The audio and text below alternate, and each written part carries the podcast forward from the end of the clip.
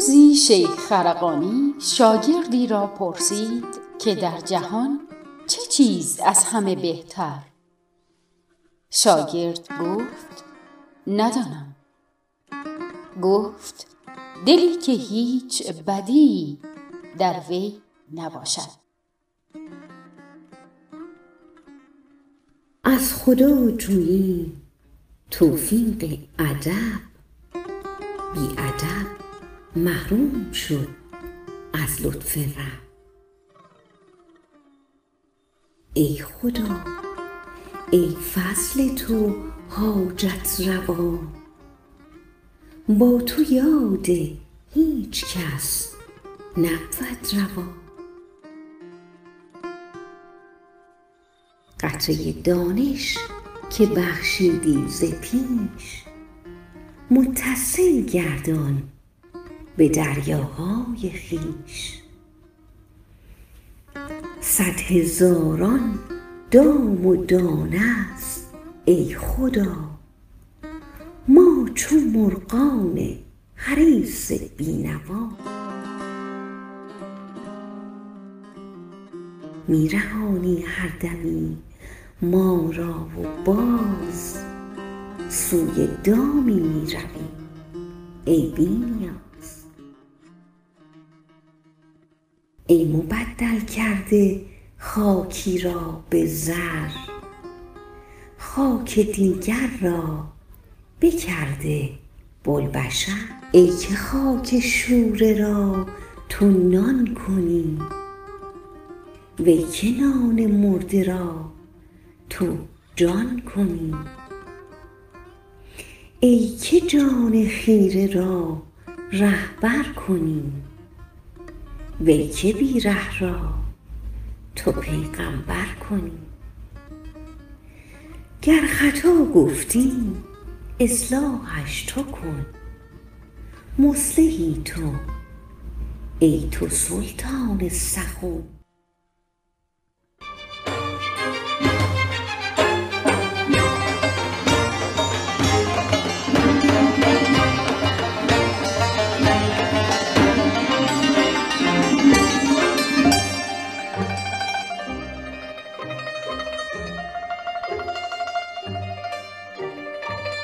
شنونده پادکست مهر نخستین رادیوی عرفانی ایران هستید.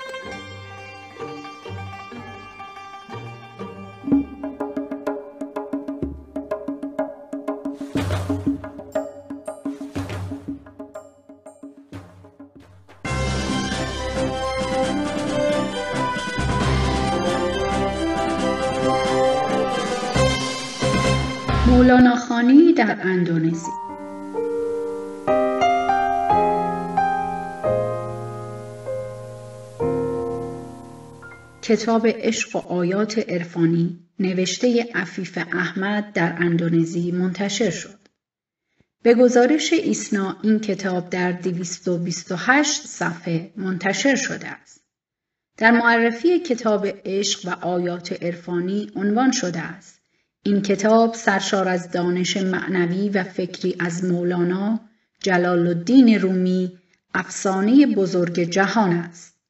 عفیف احمد از معدود زنان اندونزیایی است که می تواند به خوبی درباره مولانا به زبان اندونزیایی بنویسد. بخشهایی از این کتاب شامل زیبایی عشق و انسانیت به همراه ابعاد آن است و نیز استخراج اندیشه های مولانا در مورد زنان و برابری جنسیتی توانایی نویسنده در کاوش در آثار و اندیشه های مولانا به زبان فارسی و همچنین دسترسی به منابع اولیه دانشمندان فارسی این کتاب را به یک اثر مهم و معتبر درباره مولانا در اندونزی تبدیل کرده است. عفیف احمد متولد سال 1978 میلادی در شهر سماراند که در حال حاضر در تهران زندگی می کنند.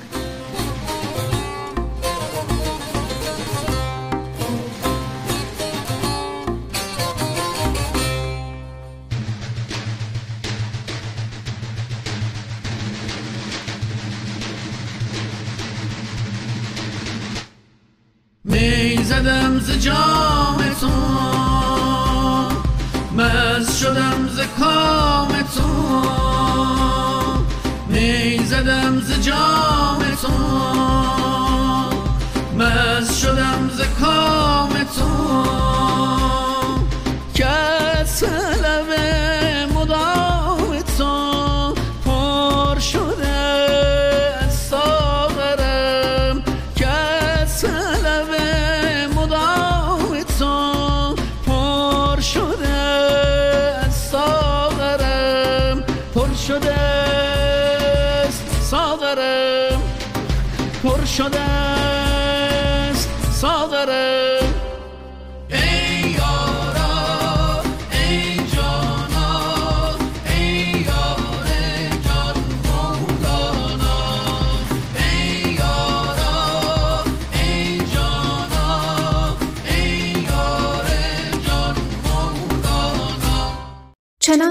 که می نمایی مقاله از بابک صفوت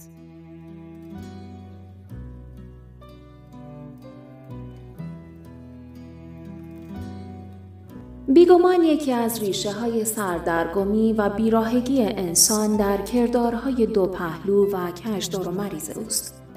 این گونه منش ها نه تنها آدمی را به ورطه تلخکامی و آزردگی سوق می دهد که موجب ناباوری و عدم اطمینان دیگران نیز می شود.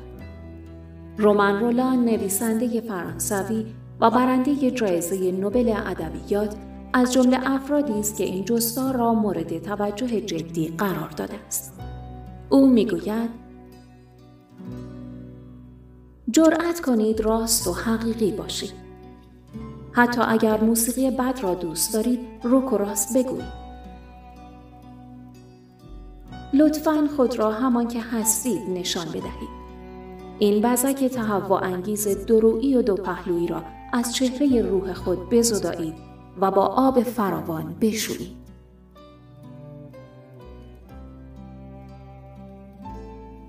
در ادبیات و عرفان ایران زمین البته این نکته و آموزه جدیدی نیست تا حدی که برخی تمامی سخن خاجه شیراز را در همین پرهیز از ریا و درویی دانستند.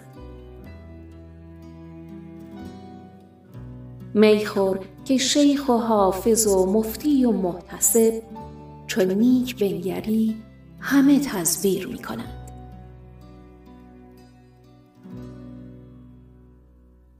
از دیگر سو عارفان همواره کوشش های خود را بر این داشته اند که آدمی را از آنچه نیست دور سازند تا جایی که از بایزید بستامی نقل است که فرمود یا چنان نمای که هستی یا چنان باش که می نمایی.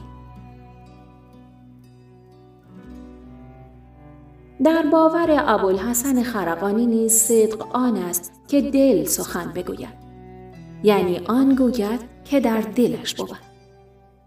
و سعدی بزرگ نیز میفرماید به اندازه بود باید نمود. خجالت نبردان که ننمود و بود.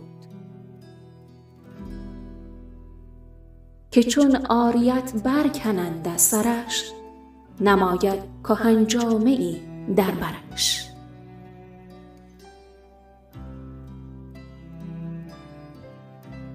مولانا نیز یکی از علل دوری و سردی جوینده راه حقیقت را در انجام همین رفتارهای دوگانه و روباه بازی های به ظاهر زیرکانه می داند. هر که با ناراستان هم سنگ شد در کمی افتاد و عقلش دنگ شد بر سر اغیار چون شمشیر باش هین مکن روباه بازی شیر باش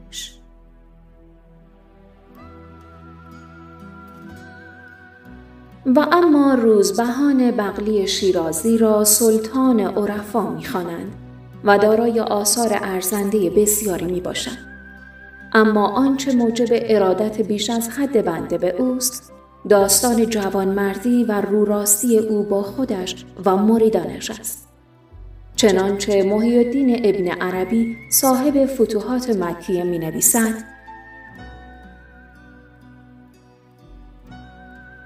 شیخ روزبهان در مکه مجاور بود و ناگاه به محبت زنی مغنیه مطرب و آوازخان مبتلا شد و هیچ کس نمی‌دانست. چون آن وجد و سیه هایی که در وجد فلاح می‌زد همچنان باقی بود. اما اول از برای خدا بود و این زمان از برای زن خونیاگر. روزبهان متوجه شد که گمان مردم چنین است که فریاد و ناله این زمان او برای خداست. پس به مجلس صوفیه حرم آمد و خرقه خود پیش ایشان انداخت و قصه خود را با مردم در میان گذاشت و گفت نمی‌خواهم که در حال خود کاذب باشم و درودها بر روان مینوی این بزرگ مرد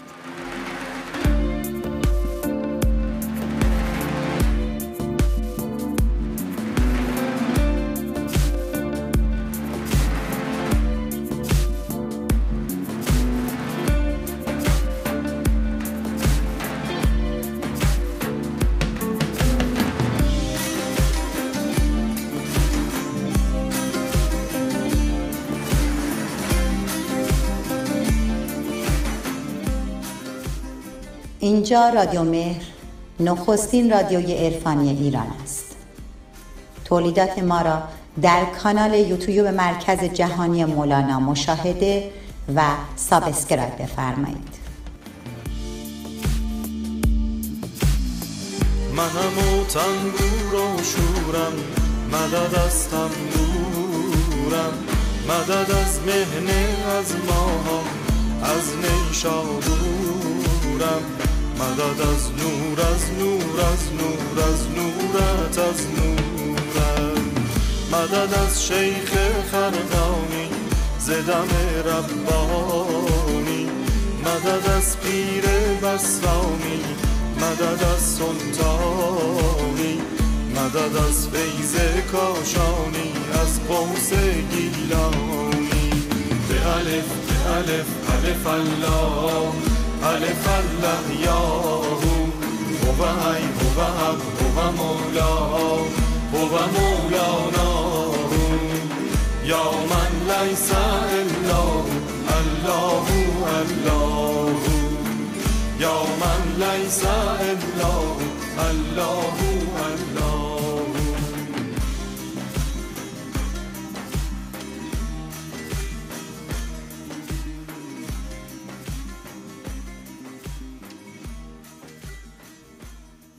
وقتی چیزی در حال تمام شدن باشد عزیز می شود. یک لحظه آفتاب در هوای سرد قنیمت می شود.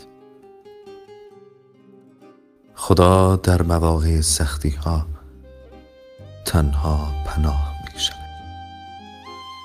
یک قطر نور در دریای تاریکی همه دنیا می شود. یک عزیز وقتی که از دست رفت همه کس می شود. پاییز وقتی که تمام شد به نظر قشنگ و قشنگتر می شود. و ما همیشه دیر متوجه می شدیم قدر داشته های من را بدانیم. چرا که خیلی زود دیر می شود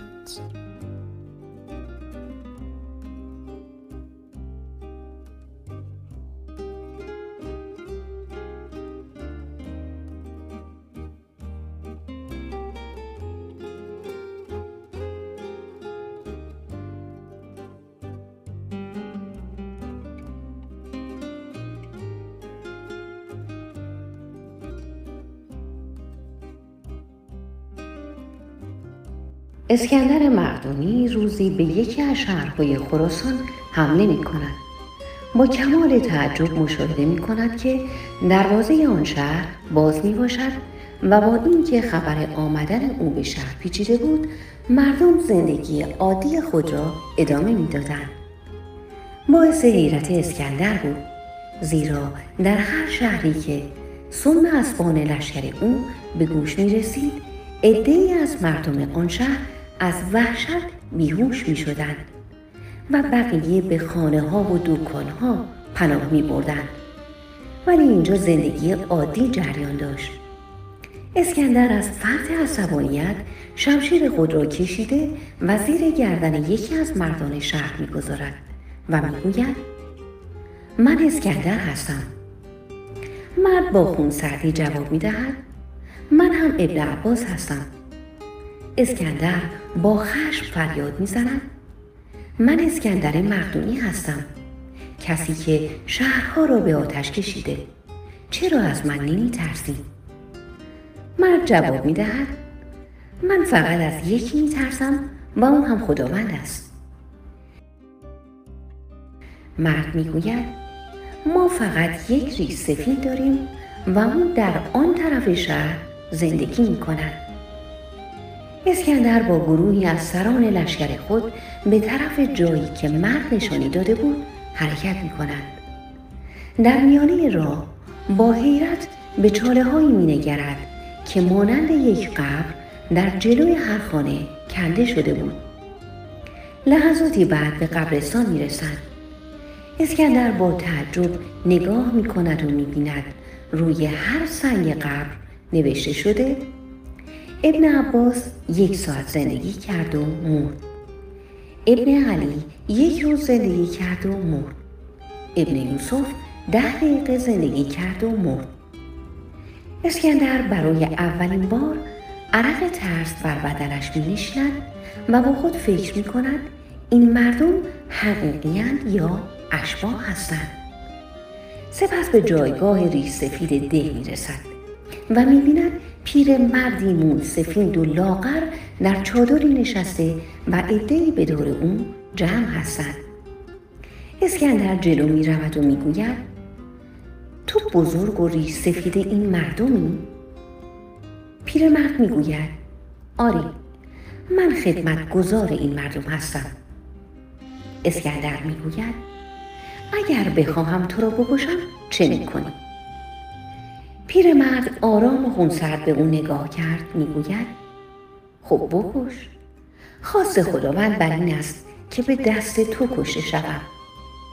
اسکندر می‌گوید و اگر نکشم؟ پیرمرد می‌گوید باز هم خواست خداوند است که بمانم و بار گناهم در این دنیا افزون گردد.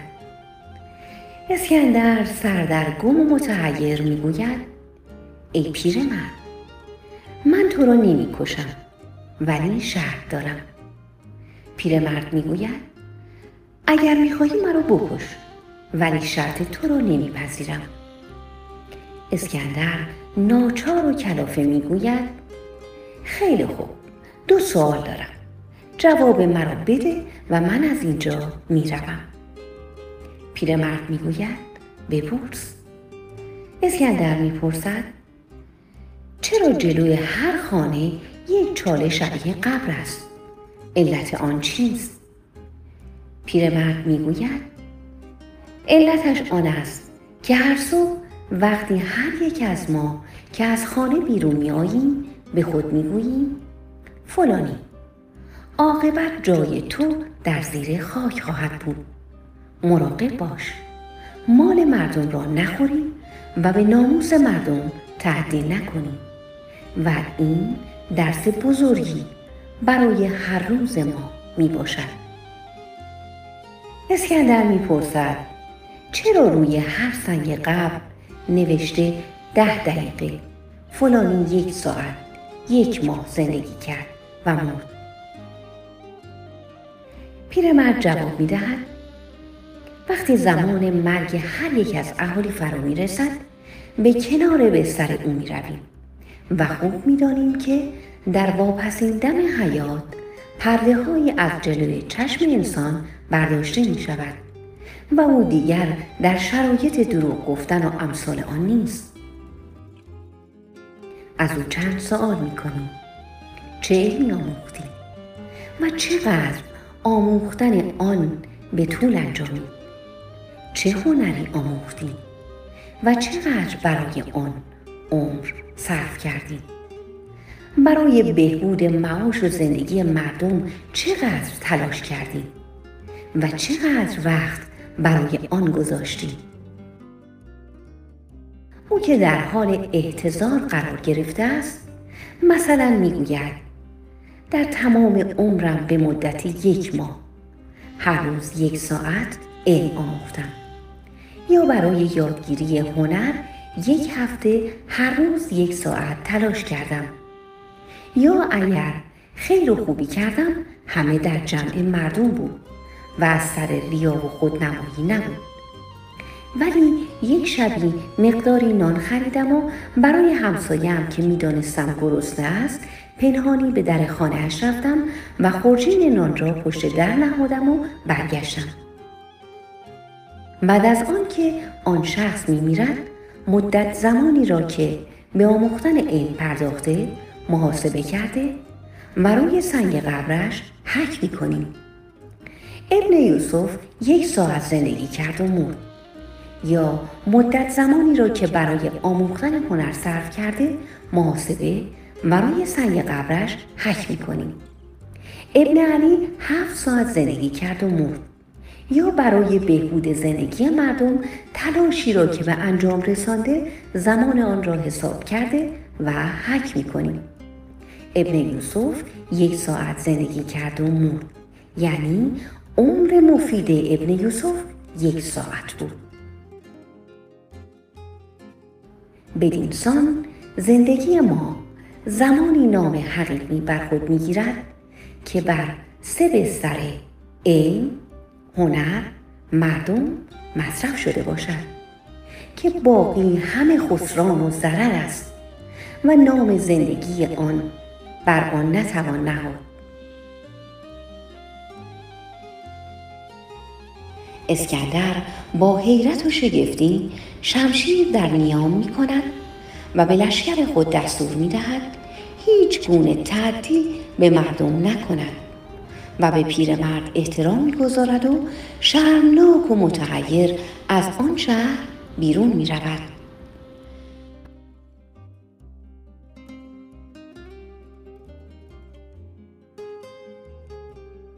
اکنون پرسش اینجاست که ما چند روز زندگی کرده ایم.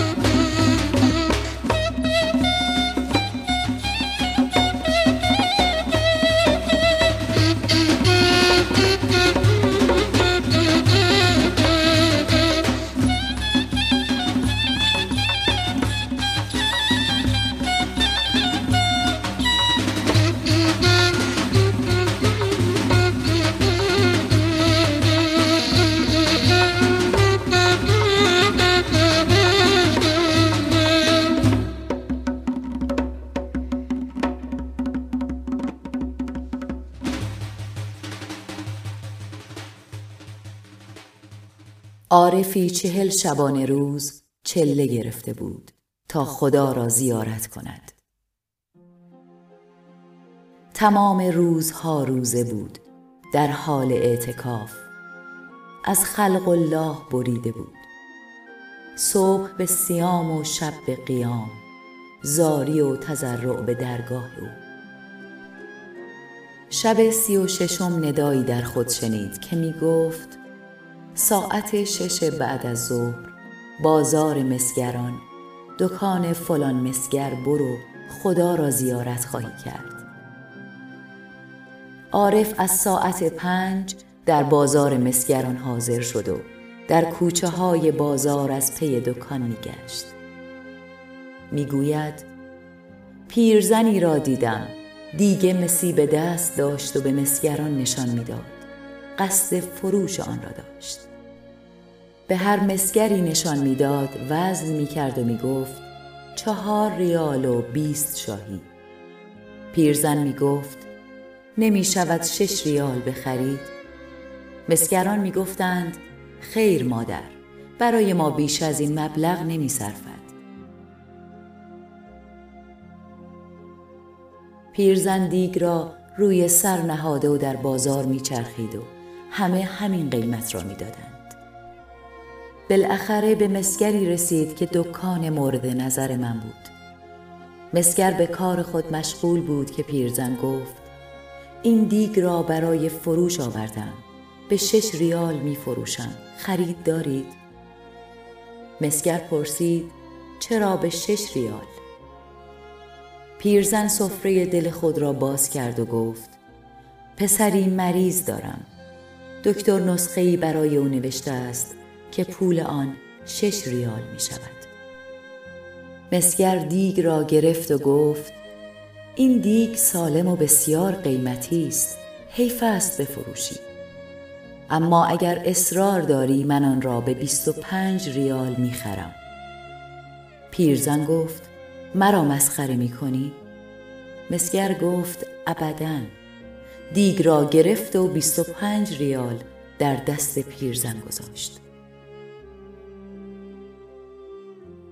پیرزن که شدیدن متعجب شده بود دعا کنان دکان مسگر را ترک کرد و دوان دوان راهی خانه خود شد. من که ناظر ماجرا بودم و وقت ملاقات فراموشم شده بود در دکان مسگر خزیدم و گفتم اما انگار کاسبی بلد نیستی.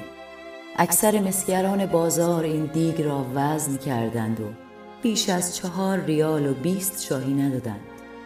آنگاه تو به بیست و پنج ریال می‌خری. مسگر پیر گفت من دیگ نخریدم. من پول دادم نسخه فرزندش را بخرد پول دادم یک هفته از فرزندش نگهداری کند. پول دادم بقیه وسایل خانه اش را نفروشد. من دیگ نخریدم.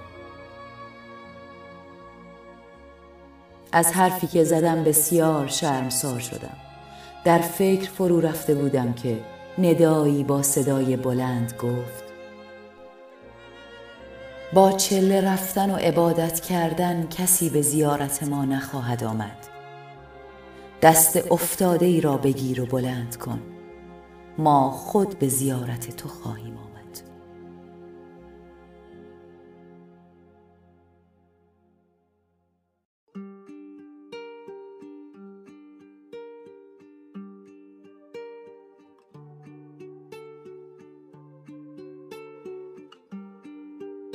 پنج دلیل برای اینکه بدونیم چرا در مسیر هدفمون نباید به حرف و فکر مردم توجهی داشته باشیم.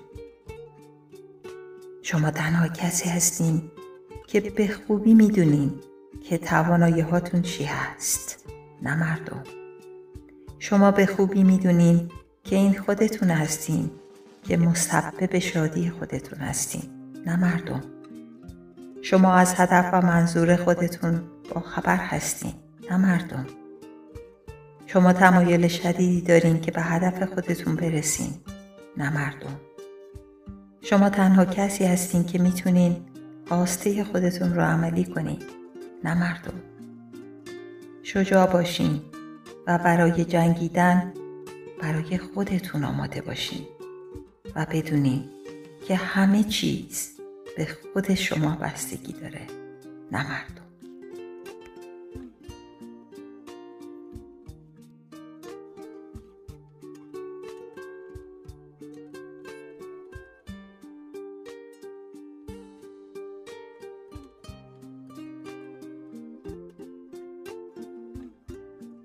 نخلدارها عادت خوبی دارند نخلی را که زیاد خوشه بدهد را عزیز نمیدارند تنبیهش می‌کنند زخمش می‌زنند خوشه هایش را با بیرحمی تمام می‌برند شاید بگویید آخه تفلکی ها گناه دارند بله سخت است.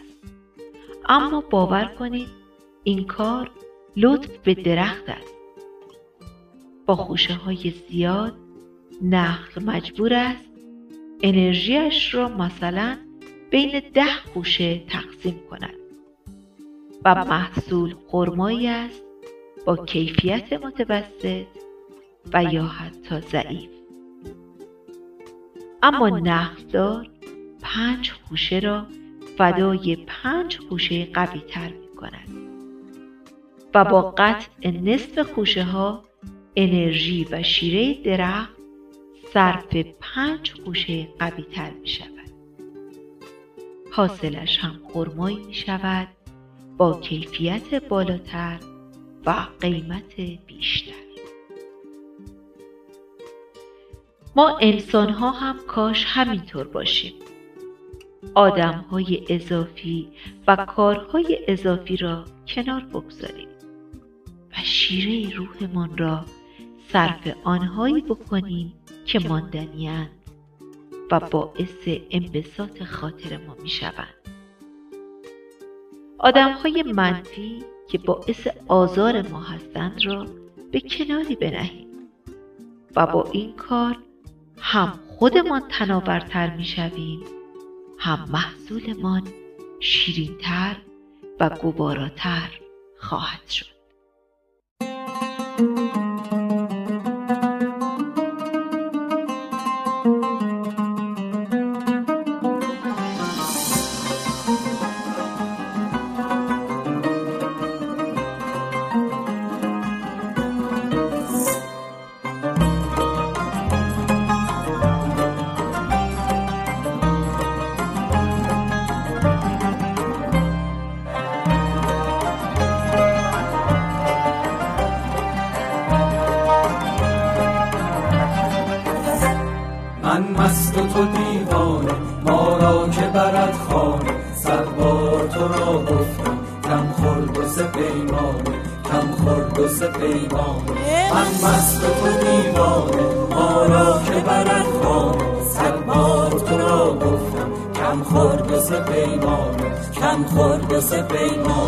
در شهر یکی کس را هوشیار نمی بینم هر یک بتر از دیگر شوریده و دیوان شوریده و دیوان.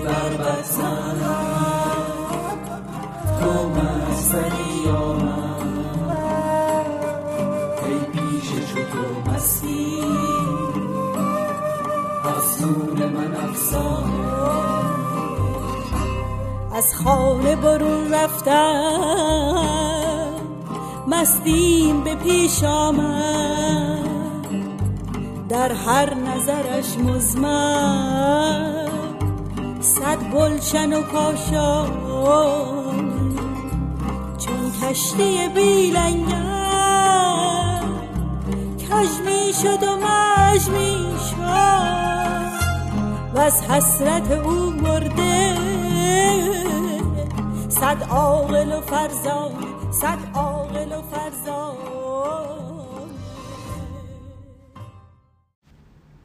حکیمی را گفتند بیخبری بهتر است یا فراموشی؟ گفت فراموشی. پرسیدند چرا؟ گفت فراموشی گناه ذهن است ولی بیخبری گناه دل. فقری سختتر از نادانی و ثروتی بالاتر از خردمندی و عبادتی بالاتر از تفکر نیست.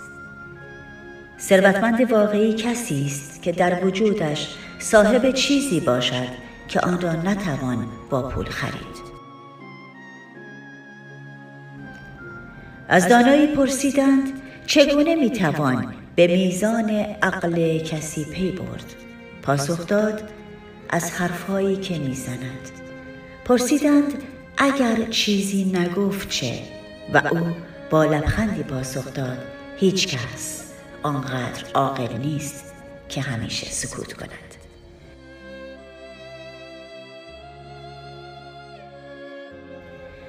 انسانهای بزرگ دو دل دارند دلی که درد می کشد و پنهان است و دلی که می خندد و آشکار است و بد نیست بدانیم انسانهای بزرگ نه خود را گم می کنند و نه خود را پیدا می کنند بلکه آنها خود را می سازند.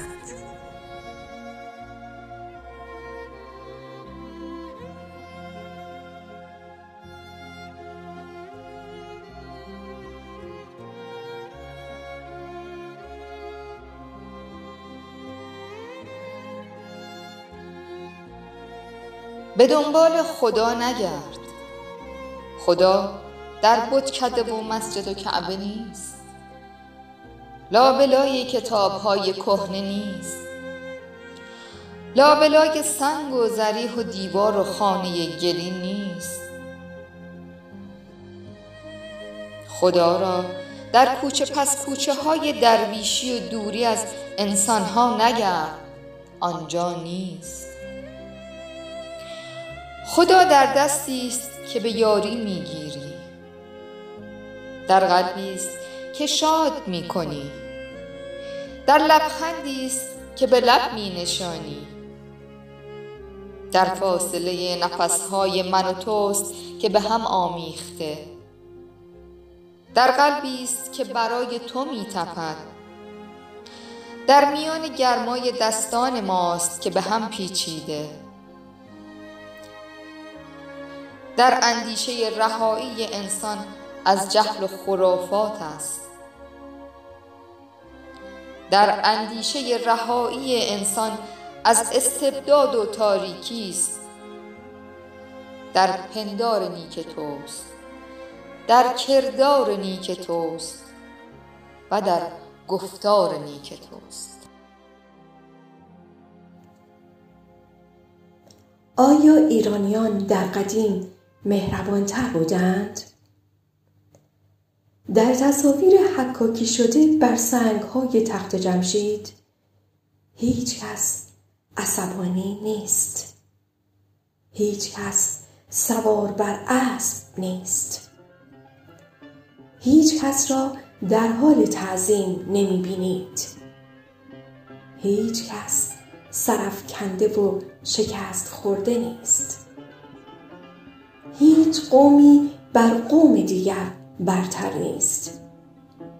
هیچ تصویر خشنی در آن وجود ندارد.